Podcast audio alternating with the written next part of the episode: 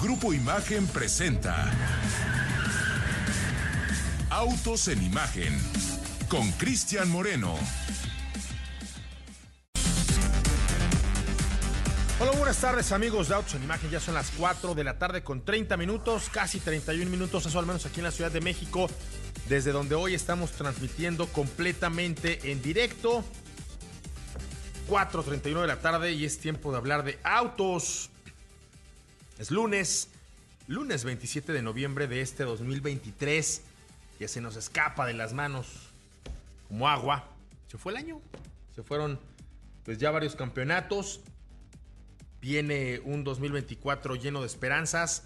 Este fin de semana que pasó, allá en Abu Dhabi se disputó la última carrera de la máxima categoría. Muchas sorpresas. La verdad es que estuvo cardíaco el final. Se suponía que pues, Ferrari tenía todo para consagrarse con un Charles Leclerc que parecía arrancar con muy buenas posibilidades el Gran Premio allá en Jazz Marina Circuit, la decimoquinta carrera que se corre, que se disputa en este lugar, pero al final del día las cosas matemáticamente, por una sanción que le dieron a Checo Pérez, etcétera, etcétera, etcétera, no se le dieron y fue el equipo Mercedes el que al final rescató los barriles del naufragio, a pesar de que Hamilton todo el fin de semana, y luego vi, mi querido Lalo Olmos, este, una publicación en la que el mismo Hamilton estaba pues, ya despidiéndose de un coche que nunca le acabó de sentar. Acabó el año para, para Fórmula 1, pero hay muchas cosas que reflexionar. En un ratito vamos a hablar de ello. También vamos a hablar de lo que ocurrió un día como hoy, un 27 de noviembre, pero de 1906, cuando fue creada allá en Turín la marca de autos Lancia por Vincenzo Lancia junto con su amigo Claudio Fogolín, ambos pilotos de Fiat. Ahorita platicamos también de esto. Vemos un recuento, dicen por ahí, que cuando veas las barbas de tu vecino cortar, pongas las tuyas a remojar. Vamos a hacer un recuento de todo lo que ha ocurrido más allá de la United Auto Workers, después del pancho y del berrinche que le armaron a las eh, marcas estadounidenses. Me refiero a General Motors, a Ford y al grupo Stellantis, que bueno, ya no, es únicamente estadounidense, tiene por ahí capital italiano, tiene por ahí capital francés, eh, pero finalmente Stellantis también fue parte del berrinche de la UAW. Y entonces, pues otras muchas marcas que también tienen operaciones relevantes allá en la Unión Americana han decidido, antes de que ocurra otra cosa, poner un dinero ahí extra en las eh, prestaciones y en los cheques de sus trabajadores en la Unión Americana. De la que vamos a hablar específicamente el día de hoy es de Volkswagen.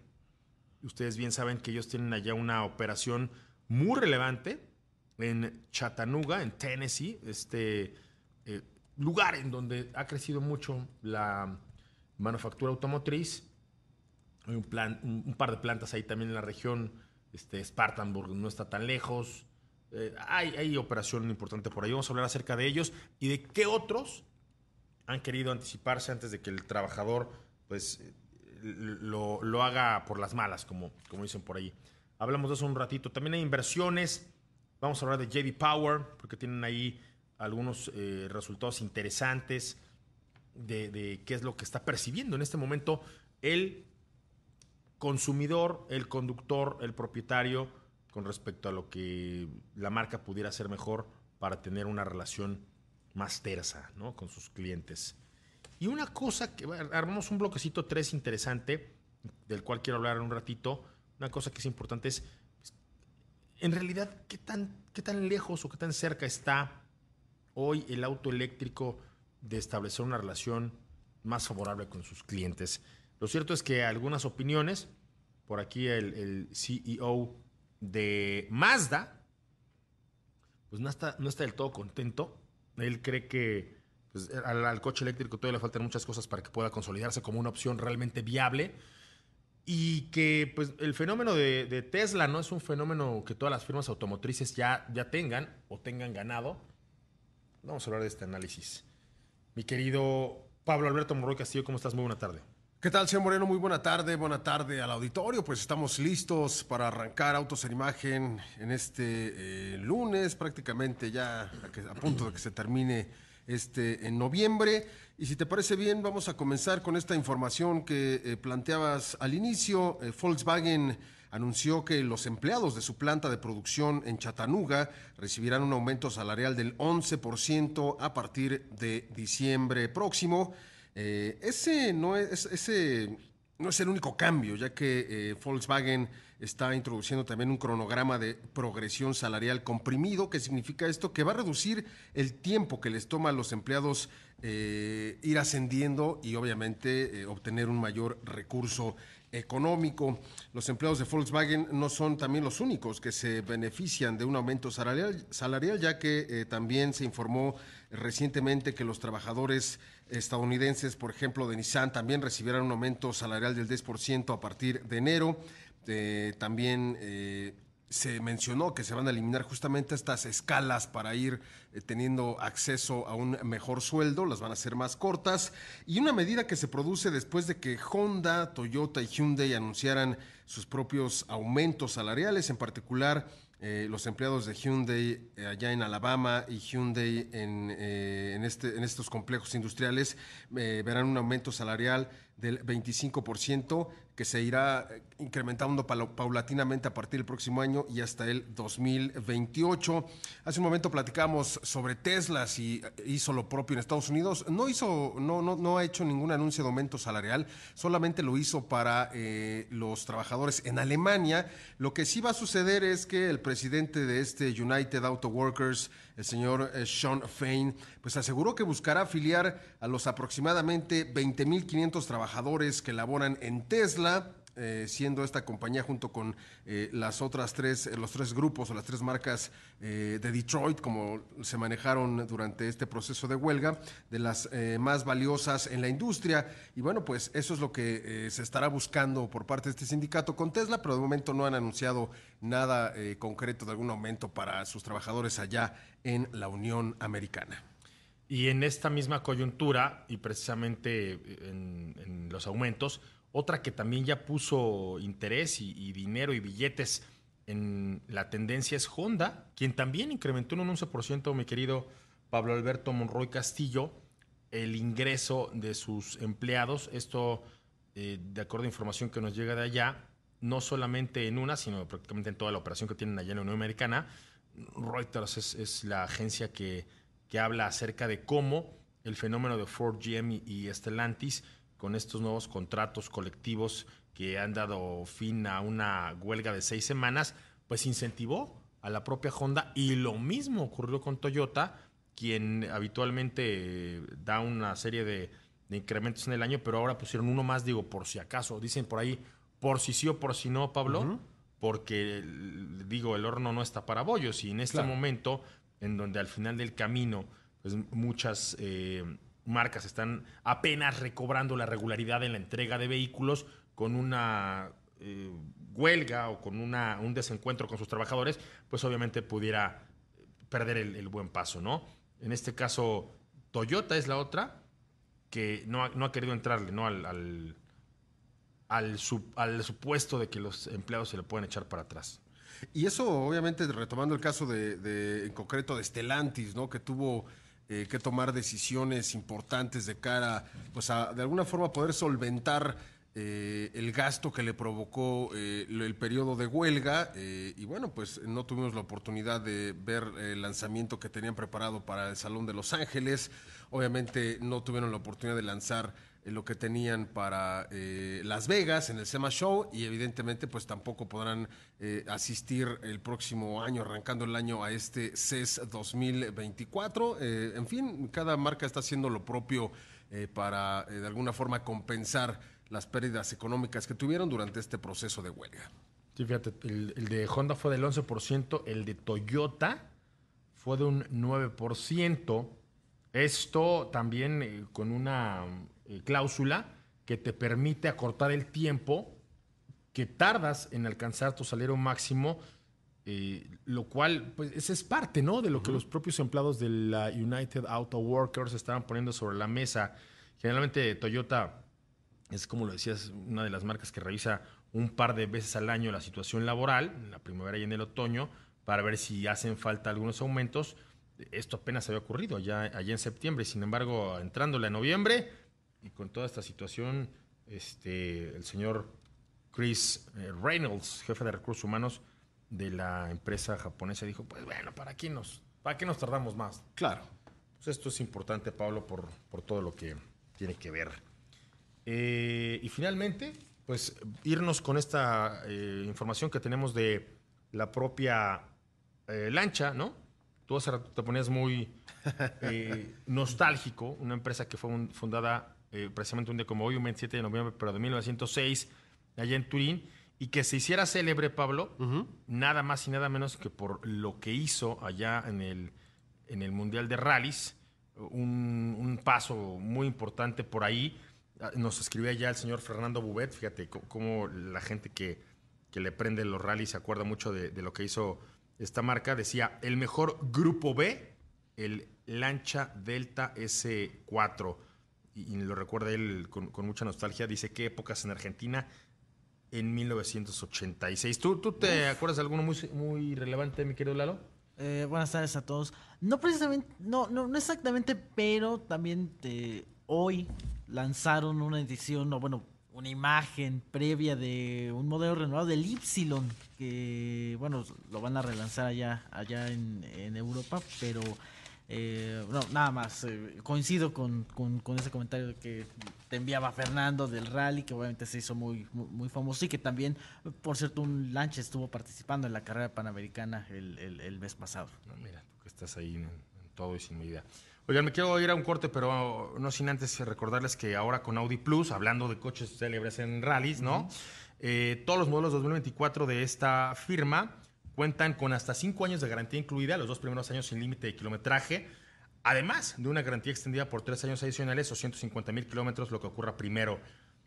En el caso específico, eh, ahora también Audi Plus Performance se incorporará a todos los modelos RS, que es su división de alto desempeño, y de los modelos e-tron de modelos 2021 en adelante, que cuentan con mantenimiento gratis hasta por 5 años o 90 mil kilómetros, también lo que pase primero, 5 años de garantía. Para más experiencias fascinantes, Audi, liderazgo por tecnología.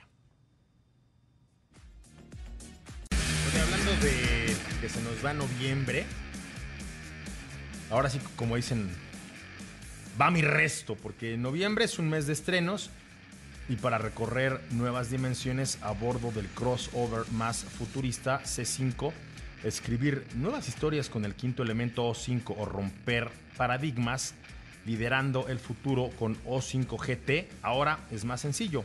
Exclusivamente en el mes de noviembre, Omoda te permite estrenar tu modelo favorito sin comisión por apertura, con una tasa de interés desde el 11.49% y una adicional a esto, eh, este adicional te regala un año de seguro más una bonificación de 10 mil pesos. Además, recuerda que la garantía o te mantiene seguro hasta por 10 años o un millón de kilómetros. Aprovecha y estrena acudiendo a tu distribuidor más cercano. Consulta más información a través de la página de internet www.omoda.mx.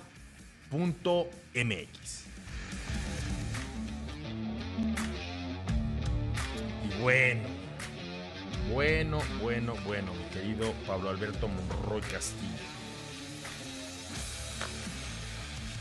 ¿Cuándo fue la última vez que fuiste al rally, Pablito? la, edición más reciente fue de este año todavía. Pero fuiste con, con Pirelli, ¿no? Con Pirelli, sí. Otra perspectiva, ¿eh? muy, muy interesante porque, eh, digo, más allá de, ver a los coches y la ingeniería que cada coche tiene, ver lo que hay aplicado a las llantas y estar platicando con la gente que ha analizado el comportamiento de los neumáticos en, esas condiciones también es muy, muy enriquecedor, ¿no? El neumático del deporte motor también es muy, muy interesante. Y muy particular, Pablo. O sea, yo, por ejemplo, cuando, cuando tuve la oportunidad de ir a un, rally de hielo, imagínate, o sea, si ya por sí es extrema eh, la conducción en, estas condiciones de manejo, agrégale, mi querido Lalo, el, poner el, el, hielo de por medio, pues hace que todo se vuelva además de, nostálgico por, lo, frío y, lo complicado, pues todavía un, desafío superior para la ingeniería de los autos que no solo tienen que ir rápido, sino agarrarse como, como gatos en estas condiciones y obviamente toda la tecnología es una que, que hace que se vuelva mucho más interesante la justa. En el caso específico de, de Lancha, ah, re- regresando al punto con el que nos decíamos antes de- del corte, pues yo sí creo que, que muchas de las ma- marcas que ha habido a lo largo de la historia se quedan como con esta época. Al final del día me parece que Stellantis no ha podido capitalizar ¿no? la reputación, la historia, el abolengo, las leyendas que tienen algunas de sus marcas, pero, pero una que sí valdría la pena eh, volver a la vida, a lo mejor hasta con, esta intención, con, con este sabor, con esta pimienta, es, es una como lancha, ¿no? Que yo creo que ha venido a menos y ojalá y, y recuperara el, el tiempo perdido. Además, una marca de muchísimos años que en su momento pues acabó siendo parte de- del grupo italiano Fiat y que de ahí para acá yo no lo he visto pues ver, verla así, pero por ejemplo un Lancia Stratus HF, el, el Stratus que era un auto muy bonito este, en, en diseño, eh, lo veías pasar y decías, "Pues, parece un coche de- del futuro, ¿no? Una, una nave espacial. Y ahora se ha perdido un poco esa esencia, mi querido Lalo. Sí, es correcto. Y bueno, te, te comentabas de hubo, que hubo una presentación o una develación de, un- de una imagen el día de hoy, eh, presentando el Ancha Y edición limitada Casina. Va a estar limitado a, a 1906 unidades. Esto más a conmemoración de precisamente el aniversario de la creación de la marca. Eh, estarán trabajando con, con esta marca para eh, tratar de, lo que decías, mantener este legado y tratar de unirlo con, con, con ahora esta tendencia a- hacia lo eléctrico. Claro. Pues ojalá, es que escuchan autos sin imagen. Dijeron, vamos a hacer algo para que presenten ese día algo que, que valga la pena en la efeméride del día. Pero bueno, vámonos para platicar ahora mismo acerca de esto que tiene que ver, mi querido Pablo Alberto Monroy Castillo, eh, con toda la estrategia de JD Power, porque de alguna forma esta casa que, que se jacta de ser la voz del cliente, ahora mismo ha descubierto que la percepción que tenemos de, de los vehículos, no solo cuando los compras, que como siempre lo he dicho, cuando tú compras un vehículo, ¿qué ocurre? Pues lo ves guapo en la agencia, limpio, así como cuando este, tu novia te llevaba al cine, Pablo, y salías bañado y oliendo a perfume y hasta con unas flores. Así vimos el coche en la agencia. Pero ese es un tipo de relación. Cuando ya estás en casa, cuando ya te ven todos los días, cuando ya este, los domingos en la mañana no te quieres parar, o tú estás viendo la Fórmula 1 y ella quiere dormir, pues es ahí en donde empiezan a salir las diferencias importantes y significativas. Exactamente lo mismo ocurre con un auto. El auto, una vez que ya está en tu casa y una vez que ya es el que vive en el garage y que le empiezan a salir los primeros problemas, la relación cambia, se modifica. Platicábamos eh, eh, la semana pasada que en, la, en el segmento de lujo ha sido GMC, este vehículo que juega en una categoría muy particular. Yo no lo consideraría como un vehículo de lujo. Me parece que GMC tiene otros atributos, además de ser un- una marca que sí tiene un equipamiento superior, pues no solamente es un auto de lujo. O sea, si bien es cierto, está muy enfocado en las, en las SUVs o en las pickups, ¿no? Sierra y Canyon, es un auto más fuerte, es un auto más sofisticado, es un vehículo que puedes llevar a condiciones extremas sin perder pues e- e- esta, esta categoría. Pero sin embargo, ahí es en donde lo miden y lo importante es esto, que conserva esta, esta presencia con el paso del tiempo. Del otro lado, la otra marca de volumen que está siendo reconocida por JD Power en este appeal, en este eh, estudio que se hace, es Kia.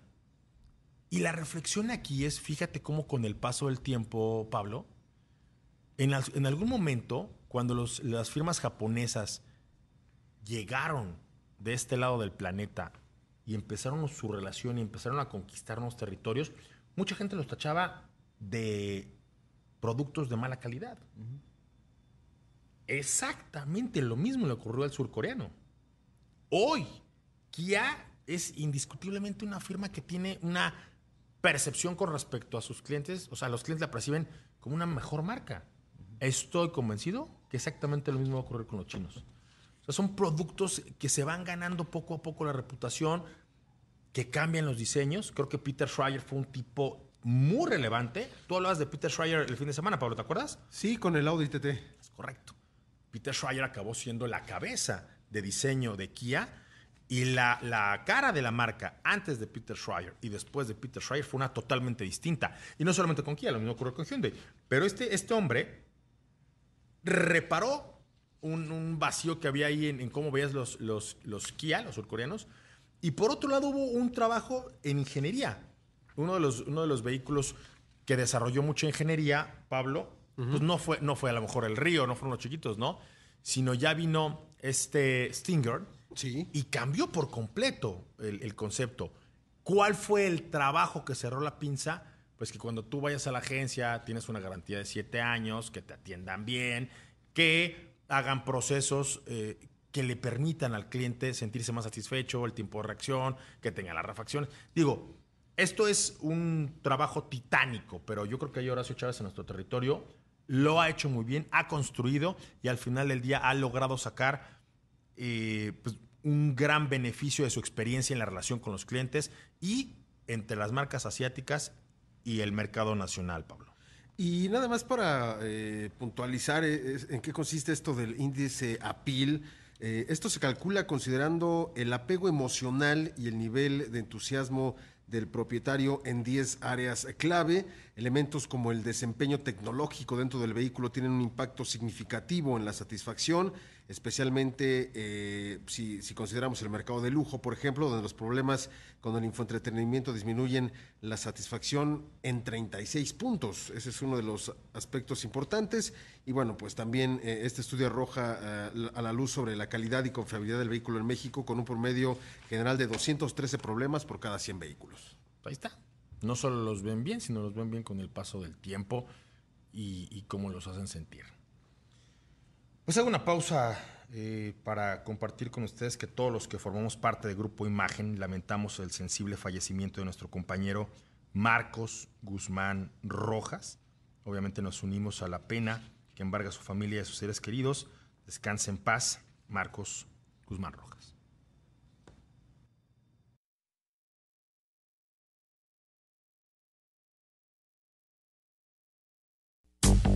Hacemos un alto. Javier Díaz Lechuga, fan número uno de Autos en Imagen, dice que mientras no hablemos de Volkswagen, el programa no, no le es relevante. Ahorita vamos a hablar de Cupra, mi querido Javi, para que te pongas de buen humor.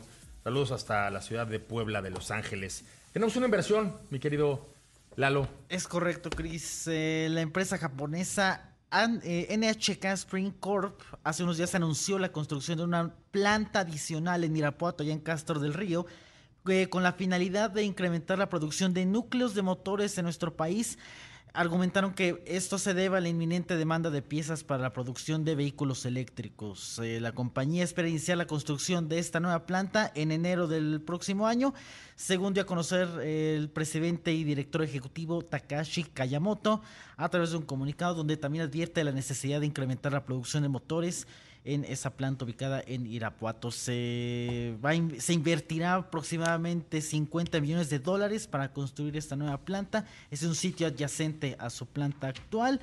Eh, bueno, también eh, reiterar que esto se suma a la producción de núcleos de motores eh, que tienen en su planta de Japón, por lo que se advierte incrementar a nivel global en 4.5 veces la producción entre Japón, México y China en, comparado a, en comparación a lo, a lo realizado al cierre del año pasado, Chris. Y esta nota dedicada para el señor Javier Díaz Lechuga, fíjate, estamos hablando de JD Power hace un ratito, y el vehículo que obtuvo el primer lugar en calidad y confiabilidad en el segmento de los crossovers en nuestro territorio, y es reconocido por este estudio del 2023 de JD Power, el mejor evaluado por más de 6.000 propietarios de los modelos 2020-2022, Pablito.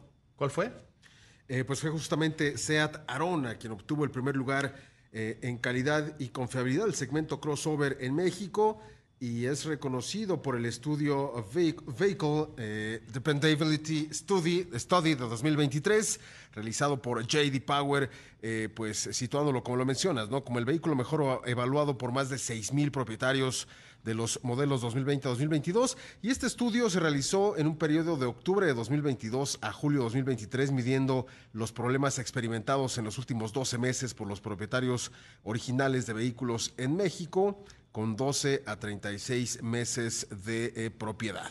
Y, y lo, o sea, felicito a Xavi porque justo en esa época todavía estaba militando en aquel equipo. Ahora, ¿en qué consiste esta valoración? Porque la gente me podrá decir, a ver, Cristian, yo tengo una Arona y la verdad es que no me parece tan encantadora. Recuerden que este estudio evalúa cómo envejecen los autos y consideran nueve categorías, el exterior, la experiencia de manejo, las funciones, es decir, todo el control de las pantallas, las asistencias de manejo, el infoentretenimiento, los asientos, la calefacción, eh, todo lo que tiene que ver con el aire acondicionado, el interior, el motor y la transmisión. Las métricas se eh, evalúan con base en el número de problemas experimentados por cada 100 vehículos. Tienes que ser un coche de estos que, aguantan el paso del tiempo. Y me parece que aquí el equilibrio de, de, las cosas, de los atributos, de la innovación, de la tecnología que tiene este, este en particular con respecto a otras propuestas está muy bien calibrado. Lo único que yo siempre le critiqué a, a Arona, me hubiera encantado verla con un motor sobrealimentado pero esto también puede incidir en que entre más complejo sea eh, el equipamiento, entre más sofisticado sea el motor, pues te puede dar más problemas, Pablo.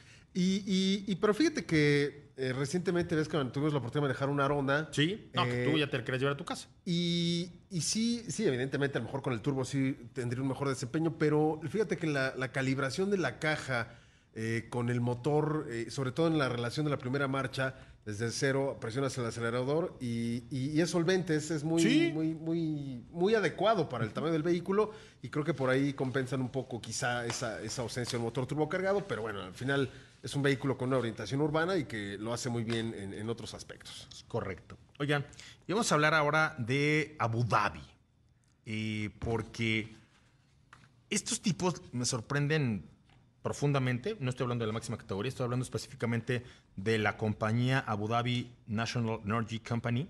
Ellos acaban de presentar, Pablo Alberto Monroy Castillo, la planta fotovoltaica más grande del mundo. Así es. Y, y esto de, de- de- de planta fotovoltaica o de campo volta- fotovoltaico no es otra cosa que una extensión de, de terreno en el que se han instalado justamente estos paneles solares para eh, pues, eh, aprovechar la energía solar y eh, transformarla en energía eléctrica útil. Eh, esta compañía de Abu Dhabi que mencionas, eh, en total son 4 millones de paneles para abastecer a un total de 200 mil hogares. Imagínate, Pablo, ¿en, en dónde acomodarías? Híjole. No sé, de aquí a Cuernavaca, prácticamente uno atrás de otro, para poner 4 millones de paneles. Y es que allá todo, o sea, en esta región, tuve la oportunidad de, ir justo en el contexto de- del Mundial de Qatar. Estuvimos en esta zona, fuimos a Abu Dhabi, fuimos a Qatar, fuimos a, a Dubái. Hacen todo, la alberca más profunda del mundo, el edificio más alto del mundo, la carretera más ancha del mundo. O sea, creo que la visión que tienen estos, estos chavos es espectacular. Y a diferencia de lo que ocurre en otras culturas, en donde son muy regionales o si el logro es nuestro, va a ser nuestro, ellos no hacen esto, Pablo. ¿Sabes cómo, cómo apuestan por sus eh, proyectos? No. Te dicen, a ver, ¿quién es el mejor del mundo? No, pues un tipo alemán. Tráetelo. O sea, necesitamos activar en esta región lo que va a trascender a escala internacional. Y en este caso, ¿para qué te sirven estos, Pablito? ¿Para qué te sirven 4 millones de paneles? Bueno, pues con esto se podrá abastecer un total de 200 mil hogares. Eh, también eh, se espera que estas instalaciones puedan traducirse en un ahorro de hasta 2.4 millones de toneladas de emisiones de carbono al año. Y también, digamos, eh, poniéndolo en otra perspectiva, se puede suponer que cabe, eh, sería, sería el equivalente a la circulación de hasta 470 mil automóviles al año, es lo que estarían quitando eh, en cuanto a, contaminación o emisiones eh, de CO2. Eh, se trata también de un área de 20 kilómetros cuadrados de superficie desértica, eh, que para su construcción eh, se utilizaron 4.500 personas ¿no? en, este, eh, en este periodo y bueno, esta característica consigue mejorar la eficiencia de cada metro cuadrado con el, acomodo de cada una de estas celdas y el objetivo pues es disponer de una mayor capacidad de generación de electricidad y pues ya dieron el primer paso, ya echaron a andar este, pues, este campo fotovoltaico. Oigan, vamos a hablar ahora acerca de esto que tiene que ver con la fidelidad que se le tiene al auto eléctrico. Porque un estudio, mi querido Lalo, nos está reportando que la gente no les fiel a los coches eléctricos. O sea, que se los compran a lo mejor por moda o por curiosidad o porque de pronto tuvieron algún incentivo en su momento, pero las recompras no necesariamente están dictando una tendencia de fidelidad hacia la tecnología, tampoco hacia las marcas y tampoco hacia las tecnologías. Platícame esto. Es correcto, Cris. Eh, y, esto también considerando que, eh, o excluyendo específicamente a Tesla, porque obviamente es de la, la marca de la que digamos, se habla todos los días o siempre está en las noticias, pero eh, un estudio, el análisis más reciente de fidelidad de SP Global Mobility, afirma que excluyendo esta marca Tesla, la tasa de fidelidad para usuarios de este tipo de autos, autos eléctricos, de marcas convencionales, eh, es de 52.1%, es casi la mitad de, bueno, de, los encuestados en, este estudio. Eh, se ha mantenido, o, en los últimos años, recién, recientemente se vea, esa tasa se, se había mantenido por encima del 70% en cuestión de tres últimos trimestres y por encima del 60% durante el último año y medio. Parte de la crisis, si podemos decir la crisis de lealtad, se puede atribuir una menor apertura a la compra de un vehículo eléctrico, ya que eh, se considera que, el precio, la infraestructura y la autonomía son las razones principales por las que los consumidores encuestados en eh, no compran o no hacen una nueva compra de, de, vehículo eléctrico. Exactamente. Claro, o sea, no doblan la apuesta. Ajá. Y regresan a otras tecnologías que a lo mejor durante más tiempo les fueron, les fueron fieles o, confiables, ¿no? O que les hayan generado menos problemas, ¿no? sí, pues es que aquí el reto de la infraestructura no es un reto menor. Y no solo tiene que ver con México. Muchos países se han dado cuenta que les falta. O sea, aquí estamos hablando de Abu Dhabi porque tienen terreno y, tecnología para echar para arriba. Me pasó algo similar en China. Hablaba con uno de los eh, directores de, de una de las marcas con las que estuvimos allá eh, en China y les decía, oye, pero a ver, está haciendo una apuesta muy relevante para tecnología de híbridos enchufables, está haciendo una tecnología muy relevante para 100% eléctricos, ¿de dónde va a sacar tanta energía? Porque hay países a los que no les está dando la vida. Y dijeron, no, no, ah, mira, aquí en China, por ese tema, no te preocupes. O sea, nos podemos preocupar por otras muchas cosas, pero por dónde instalar todo lo que hoy va a generar electricidad en el futuro, acá en China no, no estamos preocupados evidentemente son situaciones distintas. Y otro que, está criticando, y entiendo perfectamente la perspectiva del señor Masahiro Moro, con el que nos entrevistamos hace unos meses que estuvo aquí en México, Pablo, el, director general de Mazda, el, Big Chief de, de Mazda, señaló en una entrevista que desde su perspectiva, los vehículos eléctricos que no son de Tesla no están despegando con el mismo impulso que el de otras marcas. Esto al menos en la Unión Americana. Ellos tienen un análisis muy eh, profundo de qué tan viable está siendo esta tecnología en algunos de los principales mercados.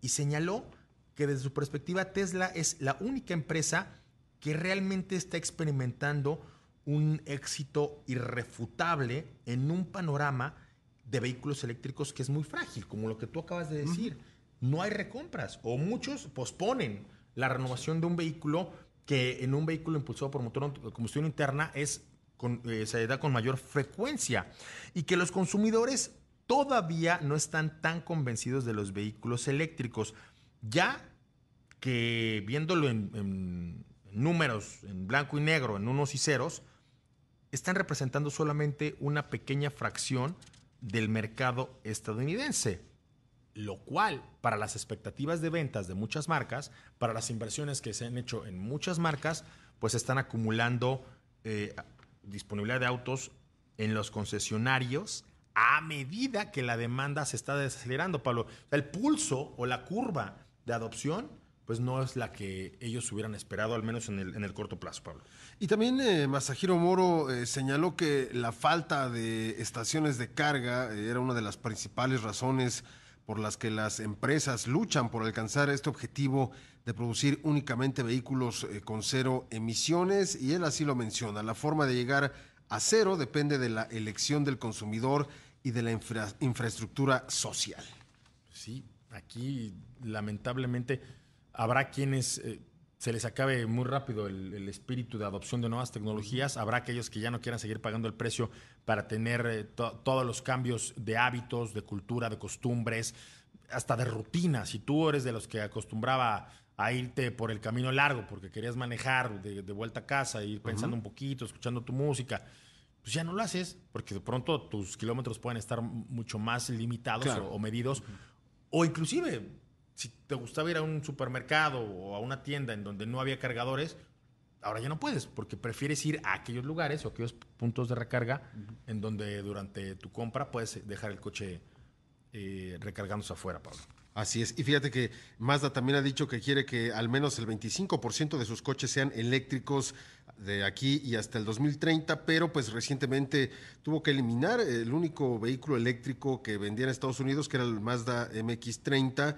Eh, después de que vendieron únicamente 66 unidades este año, eh, sin embargo, pues eh, se sigue vendiendo en otros mercados, pero en Estados Unidos tienen ese, ese freno, ¿no? De, de- de lo que ya se comentó. Ahí tenemos un- una notita que tampoco le va bien. Tesla que se nos llenó de chinches allá en la planta de Búfalo, pero la platicamos, este, digo, para que vean que se junta el hambre con las ganas de comer, lo comentamos después de un corte. Todo el mundo quiere vender, todo el mundo quiere comprar y todo el mundo tiene promociones de fin de año, así es que vamos a comunicar esta, que ya se las habíamos dicho ya en adelantada. Y es que ahora mismo estamos en este mes de Mazda, porque durante todo noviembre el Mazda 3 Sedan, el Mazda 3 Hatchback o las SUVs CX5 y CX50, ¿qué crees que traen, Pablito, ahí en la guantera escondido? Híjole, pues yo espero que algún descuentito, ¿no? No. Mira, es- esos descuentos búscalos en otro lado. Lo que traen aquí en Mazda son precisamente eh, los boletos para que te vayas a los Juegos Olímpicos de París 2024. Esto es evidentemente un gran momento. ¿Por qué? Porque por un lado te compras el auto, pero además te puedes ir a París 2024 todos los detalles los puedes encontrar ahí en Mazda MX o visitar a tu distribuidor Mazda más cercano para vivir la emoción de los Juegos de París 2024. Y durante noviembre, Mazda además eh, te permite pues ver si te vas a comprar el Mazda 3 Sedan, el Mazda 3 Hatchback, lo que les comentaba de CX5 o CX50 para que pues, si estás pensando qué hago, me voy a París o me compro el auto, pues cómprate el auto y el auto ya te lleva a París. Ahí por favor entren a mazda.mx, visiten el distribuidor más cercano o entren a las cuentas de este, redes sociales que tienen ahí en esta marca japonesa.